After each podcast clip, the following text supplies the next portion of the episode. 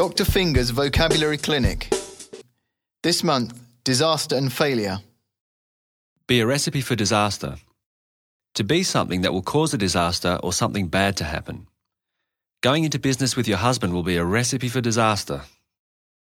Not a ghost of a chance. Not have a chance or hope in hell.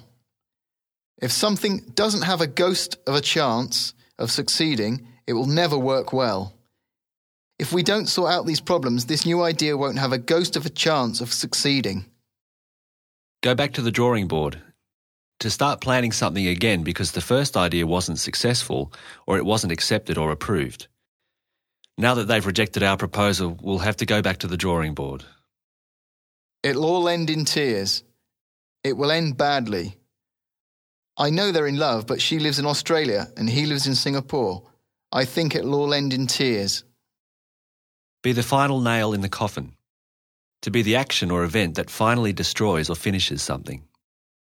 The way that she insulted him in public was the final nail in the coffin of their relationship. Fight a losing battle. To be trying to do something that has no hope of succeeding. Trying to get all this work done by tomorrow night is like fighting a losing battle. Be down on your luck. To be suffering because everything is going badly for you.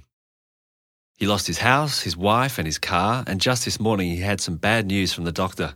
He's been a bit down on his luck recently. Go down like a lead balloon. Not to be successful, to be a complete and utter failure. Nobody liked the new play and the critics destroyed it. It went down like a lead balloon.